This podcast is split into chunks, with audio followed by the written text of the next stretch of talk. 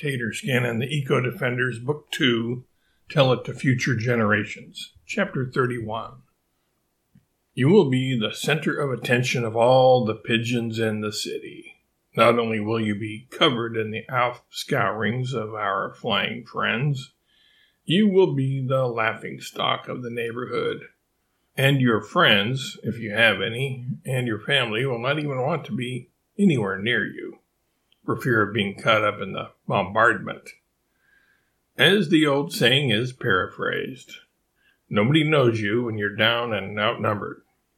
After all, you will furnish target practice for the pigeons, and some of them will miss their targets by a foot or two at times. You will be the pariahs of the city. Block and Harris saw they were defeated and sued for peace. Anything, anything, whatever you want. Okay, 50 hours per week it is. We'll give you what you wanted. Now will you leave us alone? Not yet, Buzz said. The bees came up with some more headlines to flesh out for the viewing pleasure of the waiting sweatshop slave drivers.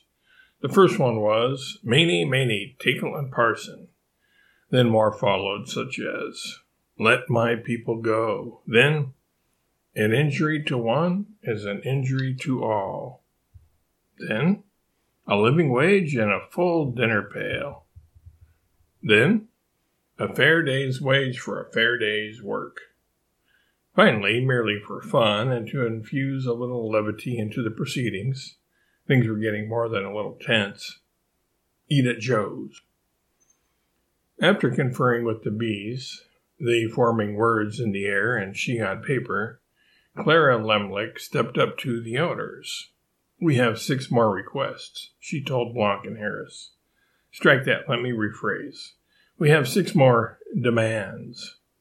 They are, and she gestured to the bees.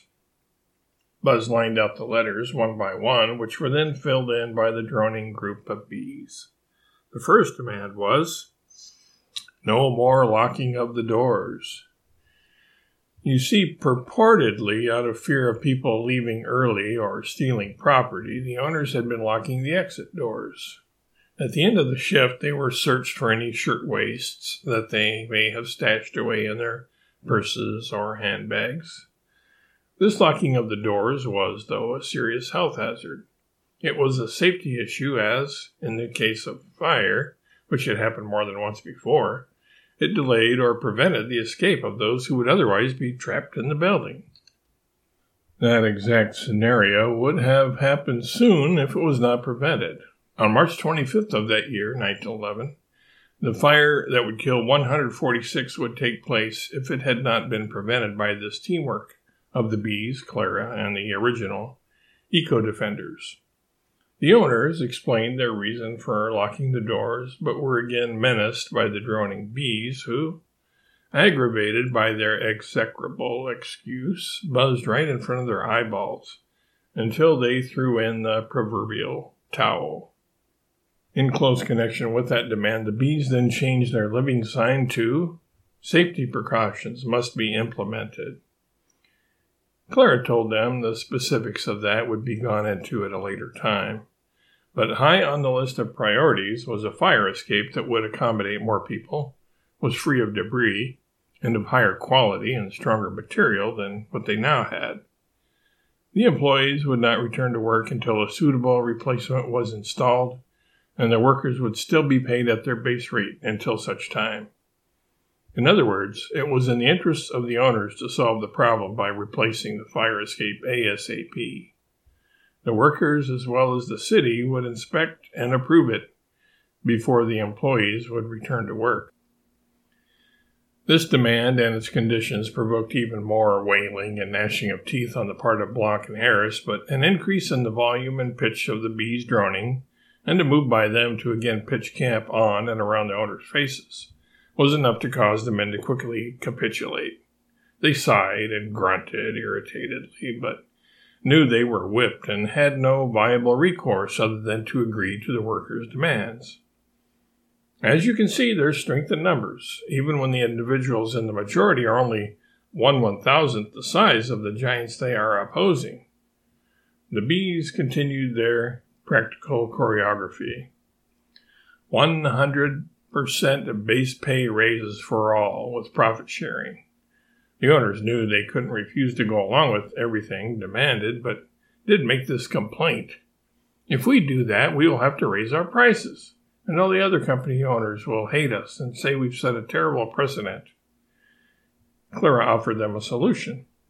As it happens, there's something else you could do other than raise prices. What's that? Harris asked, not believing there was any other option. Take less profit for yourself. Going to such extremes was the furthest thing from their mind, though. Although they earned a thousandfold what the workers did, they felt they couldn't live on less. After all, their accustomed standard of living had to be maintained at all costs, no pun intended. As to the other shop owners turning on you, I am tempted to say tough, but instead I will ask Buzz and the bees a question, Clara said. Shoot, said Buzz. Will Triangle Shirtwaist be the only company you visit with these demands? By no means. We will visit them all if necessary, from the worst, this one, on up, or down, I guess I should say.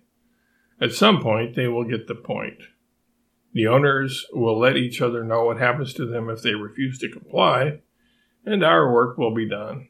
But our vigilance will live on. We will be ever ready. What else? whined Blanc. If you keep this up, you'll put us in the poorhouse. I doubt that, Clara said. As for poorhouses, we know about those. It is from them that we demand to be lifted out. It is not fair that you get to live in mansions while we live in cramped, stuffy, dank tenement buildings. We are tired of being tired and sick of being sick. Her fellow workers heartily agreed with that sentiment. She then added, That leads to our next demand. Clara again gestured toward the bees, saying, Maestros? The bees formed the following with their shimmering bodies Full medical benefits for all. Now you've gone too far, Miss Lemlich, Harris said. How can we stay in business if we reduce your hours, elevate your pay, and pay your doctor's bills to boot? It's not as bad for you as you are making it out to be, Clara replied. Don't you think the quality of our work will be better if we are healthy? Have you never reasoned out that we will be more productive working fewer hours as we won't be overly exhausted? A healthy workforce is a productive workforce. A well rested workforce is less likely to work slowly or haphazardly. I think you will find that you also will benefit from these changes. If that's the way it's going to be, paying you more while you work less, Blanc spluttered, I may as well sell my share in the business and hire on as a shirtwaist maker myself. I would be willing to trade places with you if that's what you want, Clara said, straight faced. I'm not loath to take over your management duties after I train you on the sewing machine. Blanc didn't even answer Clara's proposal. He simply pouted and glared at her. Everyone knew he would never really swap places with his workers when it came right down to it. That was just bluster, disappointment, and frustration speaking. During that back and forth between Clara and Blanc, the bees had formed another demand better working conditions. Better working conditions? What do you mean? You girls have it made here. You get to sit down all day and you have a roof over your head to keep you dry on rainy days, Harris said. The air is stuffy, the light is dim, the noise is oppressive. Shall I go on? One of the workers from the crowd said, having grown bold as she saw which way things were going. This encouraged others, and they all stepped forward, looking daggers at the two owners. The atmosphere had changed from the usual deference and fear of the owners to one of bold defiance.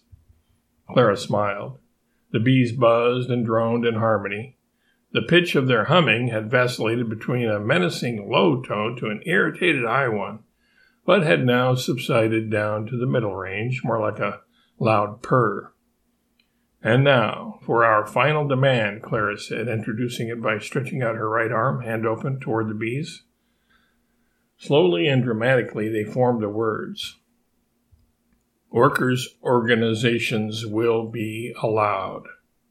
The owners simply sighed loudly, looked at each other, and shook their heads in resignation, which is not to say they resigned their positions, but rather that they were resigned to the fact that they would no longer be allowed to run a dangerous sweatshop and take home the great majority of their earnings for themselves.